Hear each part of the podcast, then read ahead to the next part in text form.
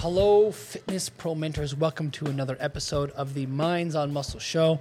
My name is Glenn, and I'm here with always with our chief executive officer. I don't even know if that's your title or not. Brandon Green, the man with the plan. We're excited. I'm excited because today we're talking all about talking to strangers. If you want to grow your business, if you want to be making six figures or more, you have to be comfortable talking to strangers. There's no way around it. If you're not comfortable talking to people, then you're not going to be able to build a business that gets you the kind of money that you want so you can do and have the freedom in your life to do everything that your heart desires. I'm excited about this topic. Brandon, what about you? Yeah, I'm very excited. I, you know, the communication problem, I think it's a gigantic thing that is just not explored enough. Mm-hmm. If we think about just humans in general, uh, we've kind of evolved over the years, figuring out ways to convey information from one person to another. We've talked about communication in the past, and we've kind of talked about our opinions around this whole thing. But today, I think that today is really going to be a nice little conversation because this neat packaging of talking of how do you communicate to people you don't know at all, like talking to random people, strangers, strangers how do you talk to strangers? And then also, how do we take that conversation? How do we have a stranger turn into potentially a relationship of some sort, which is kind of cool. And this is not even just a personal trading skill per se. Being able to talk to strangers is a life skill. If you're at a new romantic interest house for the first time, meeting the family, boy, you better be good at talking to strangers out and about in public. I mean, this goes hand in hand with just being a happy, healthy person. So I'm really excited today to talk about this. We can start any number of different places, Bren, but what do you think is going to be a great anchor for this conversation? Uh, I'll tell you what, I have a direction I'd love to start with. Sure. Teams. We've talked about tribes. Uh, there's a great book by Seth Godin called Tribes, and there's another great way that Tom Purvis taught me in RTS. And there is just an interesting way that people congregate with other people like them. And that might seem like a weird sidestep to this whole talking to stranger kind of thing, but it's not. If we think about like fitness land, you have all these different stereotypes of fitness people. Choose your own adventure, choose your own words. You got, let's say, power lifters, bodybuilders, runners, uh, Pilates people, yoga Lattes people, spin bike people, functional CrossFit people. Huge divide in people if you take all of these different teams, what makes these teams unique is all these teams listen to the same kind of music. They wear the same kind of clothes. They say the same kinds of things. And what's weird is if you take these two different teams, like you take a running team and a Pilates team, uh, they're going to bicker each other and they're going to be like, well, they're not like us and we have our group and they've got their group and everybody's a little different. And then you get these bodybuilders, and you get bodybuilders that use all sorts of different jargon or are completely different. And the runners and the Pilates people kind of suddenly band together because they're not so different from one another after all, but they do create their own team against these bodybuilding people. And we could take this and we could look at this at a landscape view of many different cultural, team, economic, social divides that we create. Why is that significant? Each of these teams have different ways they communicate different way that people like me go to places like this. People like me do things like this.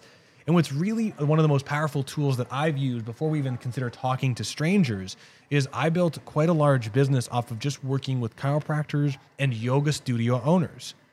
Well, those are competitive businesses to what we do, arguably on paper.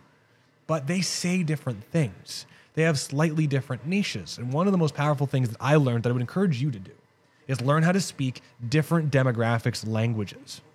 If you can speak CEO to another CEO, it makes things more relatable. And then all of a sudden, you can talk to a stranger who's a CEO who thinks, well, they're like me, so I can talk to this person.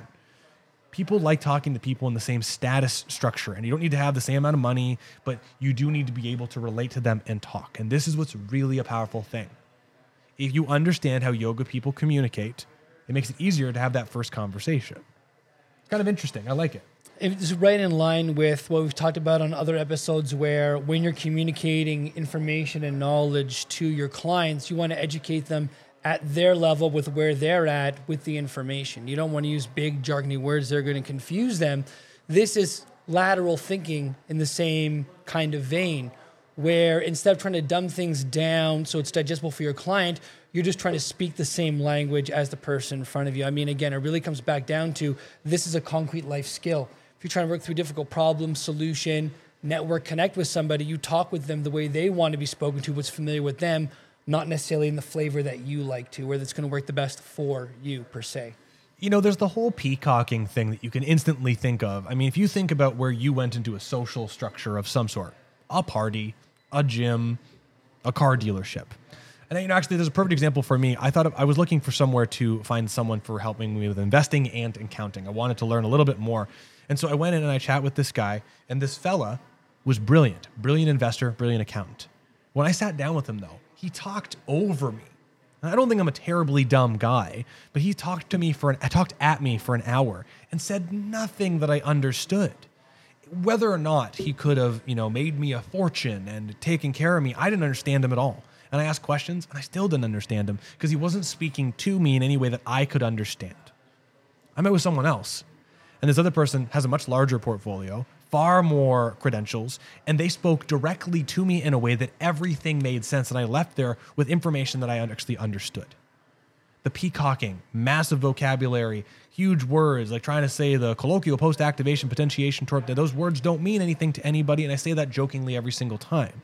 The truth is, how do we speak to someone? Because if you can speak to someone, it feels good. I mean, another simple example you go to a party and someone's in the corner and they're the know it all, right? And someone asks a question like, oh, yes, yes, and they do all the fact laying and no one can ever correct them.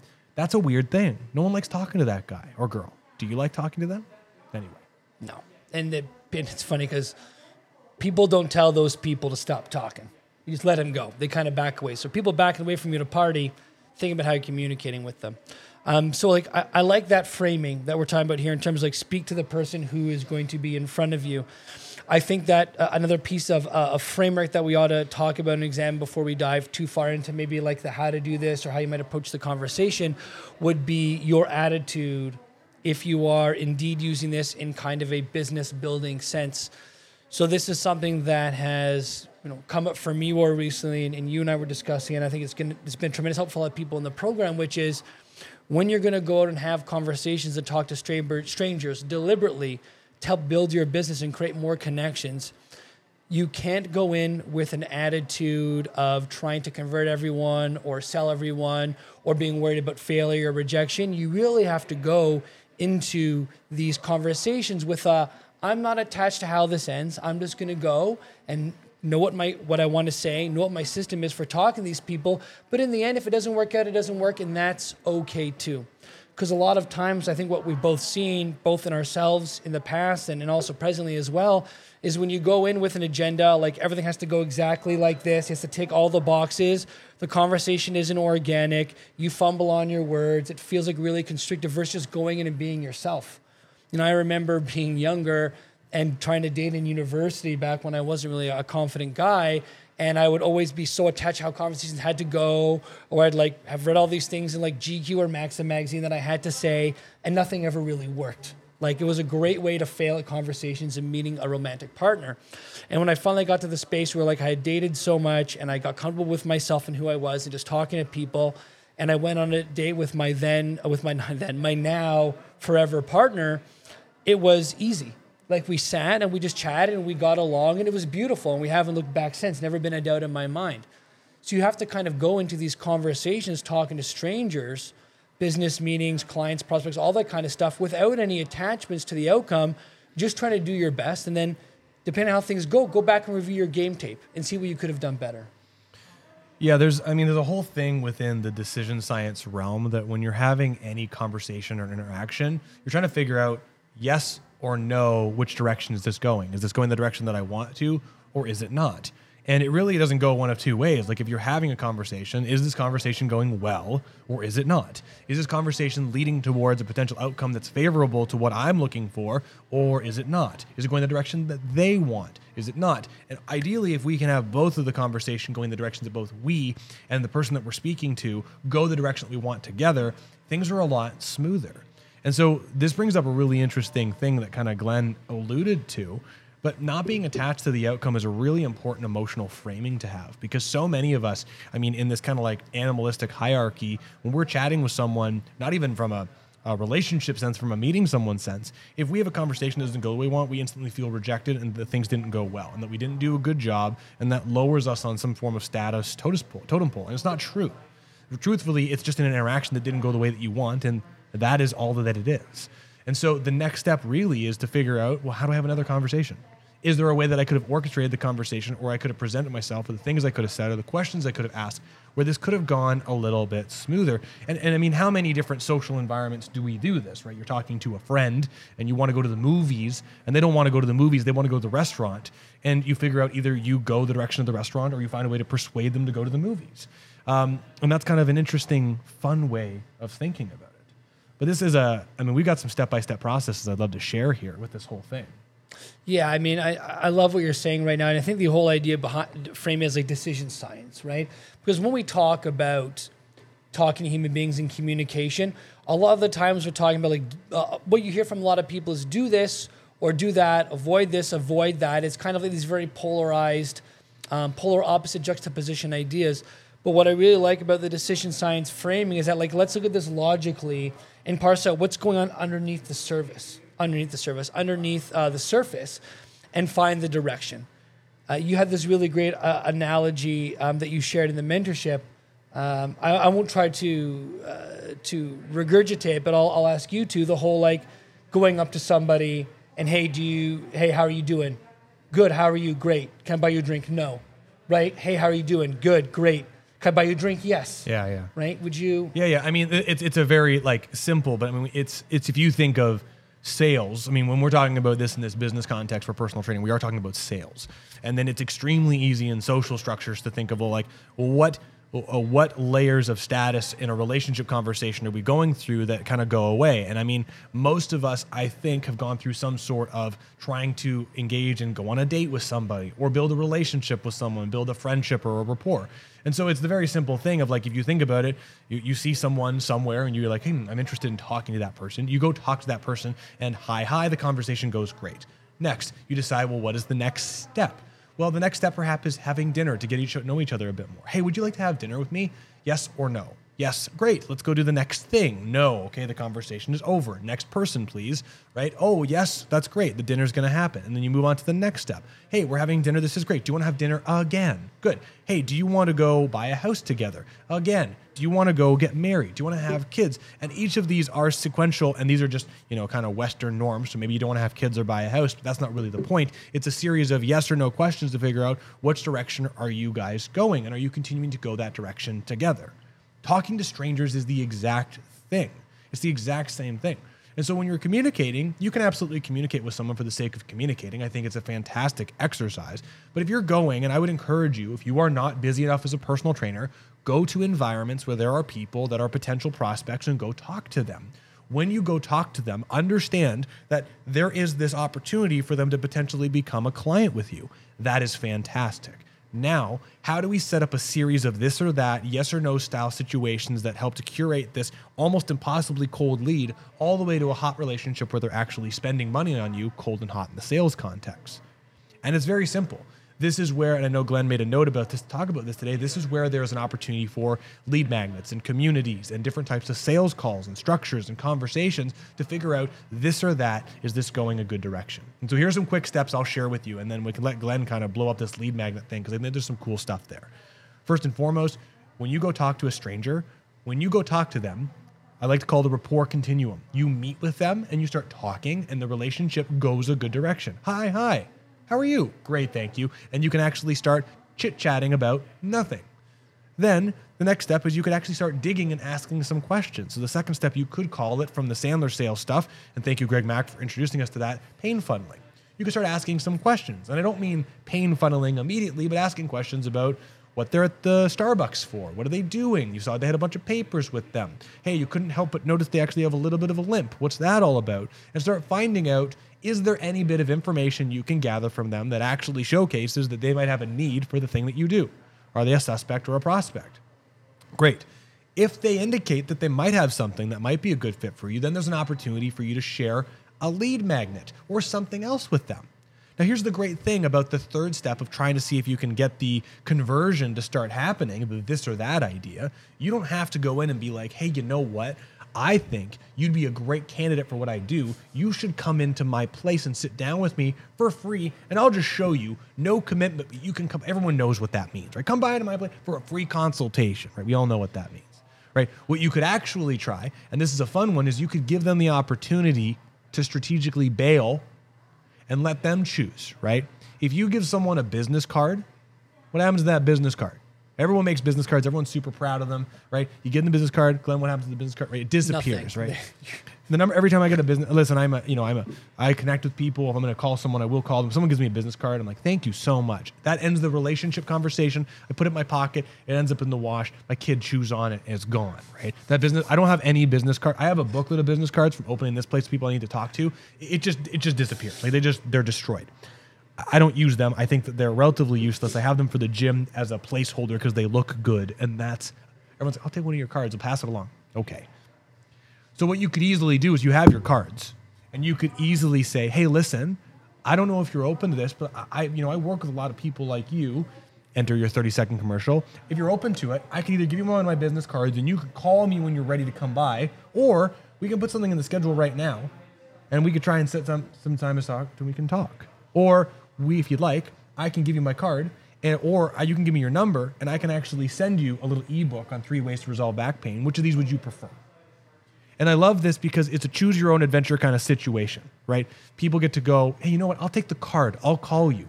They're not going to call you. But what's great about that, what's great about that is they have the autonomy to have ended the conversation relationship. You know that they're probably not going to call you, and that's that. There is an awkward energy, right? Because nothing is worse than when you have one of these interactions and you're like, hey, you should come by. I think you'd be great. And they're like, ah, I'll call you. And then it's awkward.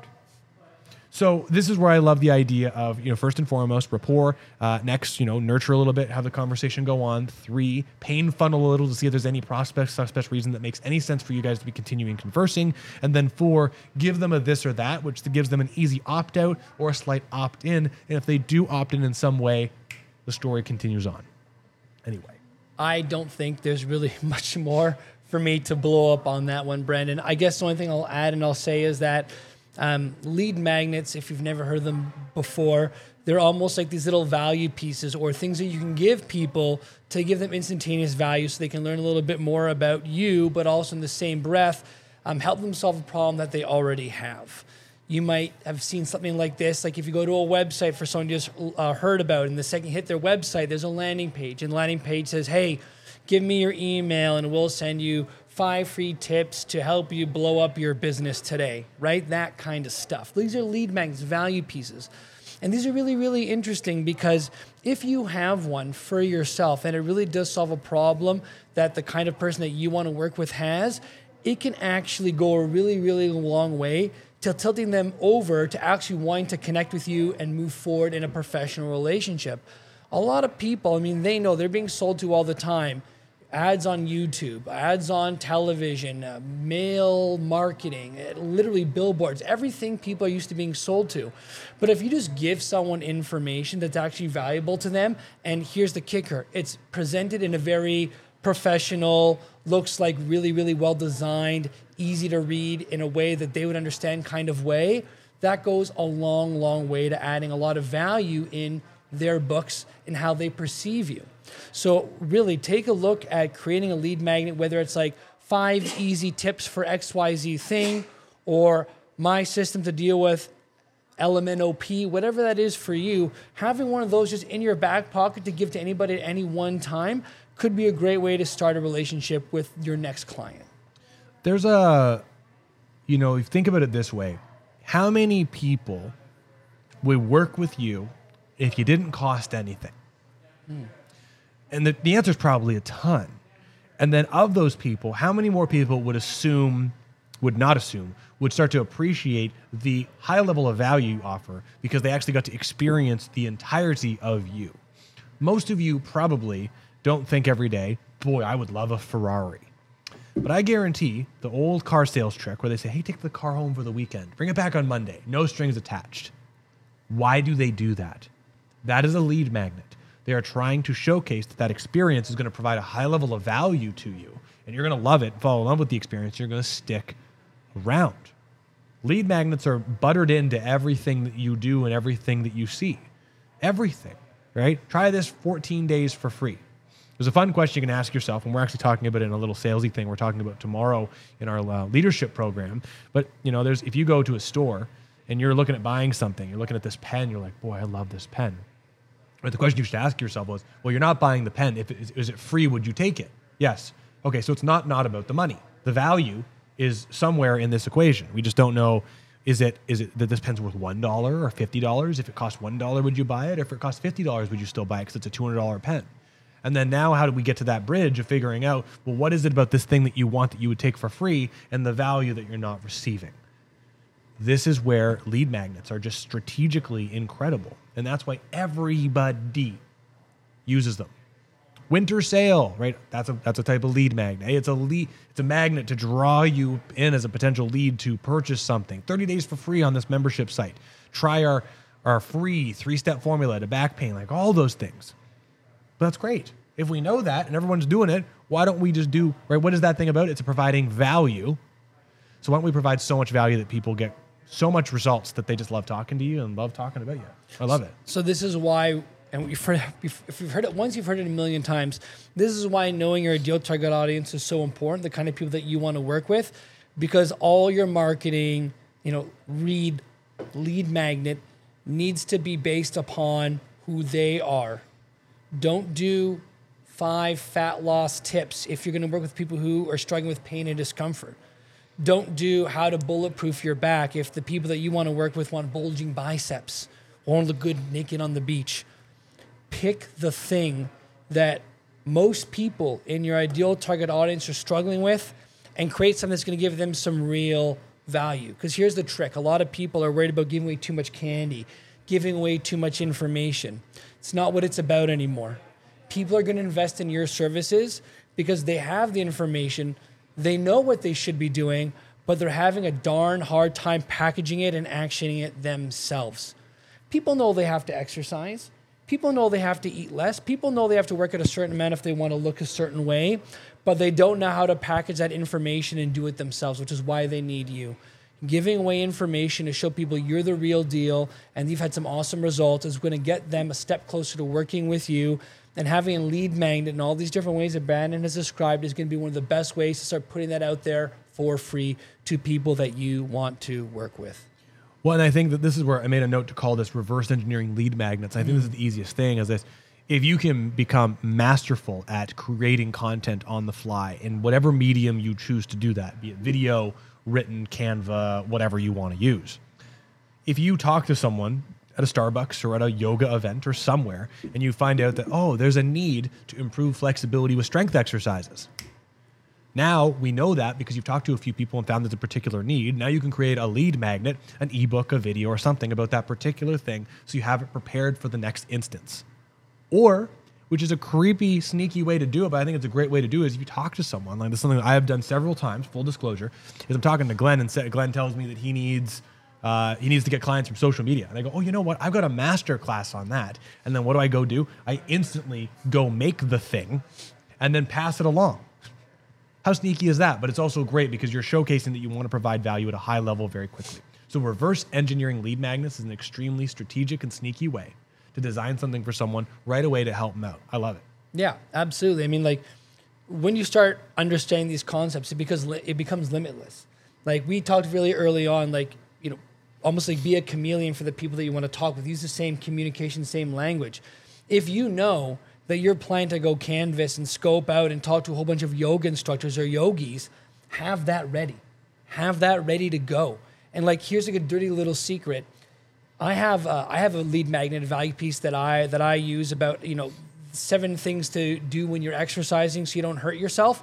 I just change the language and the images ever so slightly to match whatever demographic I want to show it to next. Instead of having like people exercise, if it's for yogis, I'll have people doing yoga as my images instead of people doing resistance training. If it's going to be for runners, I change it to a whole bunch of running images. And instead of using examples about the upper body, I'll use more ankle and knee examples. I mean, once you've got the base model down that applies to a swath of people, you can then titrate and just recreate and re edit it very seamlessly in a very short amount of time and you'll have to do that once. Then every time you meet a yogi, you know what? Believe it or not, I have a value piece exactly on how to increase strength and flexibility at the same time, specifically for yogis. It's crazy we're talking. I don't know if you're interested or not. I'd be happy to send it to you. Or, you know, if you want and it makes sense for you, we could even schedule some time to meet one on one and talk about a professional relationship or nothing at all. Honestly, it's totally up to you. What are you thinking? right? And it just becomes super, super simple and easy once you get the base thing model down pat. The last thing I've got on this, and I agree with Glenn explicitly, is fishermen, like Taylor, who's one of our guys, one of the mentorship and works at Strata. He's a fisherman at heart, loves it, spends his whole weekend fishing. If you ask him, anyone that likes to fish, you just can't stand on the dock and wait for the fish to jump into your hand. It might happen, and when it happens, it might be a really good fish, probably a strong fish because it's strong enough to jump out of the water into your hands. But you can't wait for the fish to come to you. You do have to cast lines in the water, and you got to put attractive bait on the end of the hook to draw people in. And as much as a very negative example, fishing, a sharp hook, and a worm that's enticing and still wiggling to a fish in the water is exactly the lead magnet connection situation. There is something compelling in the water that draws the fish to do something outside of what normally do. Look, a floating worm. How often does that happen? I'm going to bite it. I'm hungry. Bites the worm. Gets a hook in the mouth. The, the fisherman pulls it into the boat, and then the next few things happen, whatever that may be. Hopefully, they put it back in the water. It's the same kind of idea. We need to go fishing and you need to practice talking to people. And this is where there are so many different environments that you can go and do this to achieve expert status, be in front of the right people, and just frankly talk. But if you are not busy enough right now, get out of your pond and go to another pond and go talk to people and go talk to as many people as you can. And if you're frustrated because you feel like you're not busy enough and you're doing all the right things, go talk to more people mm-hmm. and listen to this episode again and listen to the little sequence I said of going to talk to people, nurture, rapport. It takes consistency over time. Curtis Clay, good friend of mine, says sustained effort over time. Many, I will tell you, many people will put short term endeavors into talking to some people. They'll get a bit busy. And then it's hard because you need this consistent flow of people to have. If you have, you talk to 100 people, you get 10 people to come in the door. Those 10 people give you some money. You have a really compelling business. Two of those people will stay with you forever, and the other eight will go away and change their relationship. What that means is you have to spend several years talking to strangers, and then you get to this incredible place where you do get that high quality referral network that just sends people towards you, and you don't have to worry about it. But it's sustained effort over time of talking to people that you don't know that turns into this monumentous rapport machine where you and your examples and your work over years have turned into this incredible six figure business. You can do it, but thank you, Curtis Clay. Sustained effort over time. I love it, Brandon. I don't really think I have anything else I want to uh, put out there. Um, I guess the one last thing I would put out there is if you're a human being and you work with the body, I got news for you. Every single human being has a body. And there's a good chance that either that human being doesn't love the way they look in the mirror or they've got some sensations in their body that don't feel good from a physical standpoint. So, 8 billion people on planet Earth, 8 billion potential people that could work with you. There are prospects everywhere. Get out of your comfort zone. Just start talking to strangers. Try it on. Build the evidence that you can do it, and you'll be more and more confident with it. And as you become more and more confident with it, start spending more and more time where ideal target audience is hanging out. If I want to work with 65 year old men and women who want to stay healthy for a long time and might have the cash flow to do that, I might want to try to look at golf clubs or other places where these kind of people are hanging out for the time being, though, if this is new for you, just go talk to people. Get in the habit, build the skill, then start finding those fish that are going to work with you. And don't be afraid if the conversation doesn't go the way that you want. Yeah. I have talked to so many people. I've talked to like agents of professional athletes and actors and high level people that I'm like super excited about the potential of the thing. Talking to people I never thought I would talk to, and things don't happen, and you just can't be attached to that because that's not something that you did. There are just people, and they are busy, and it just didn't happen, and that's cool. Next event, please. Cast another line. Go fishing.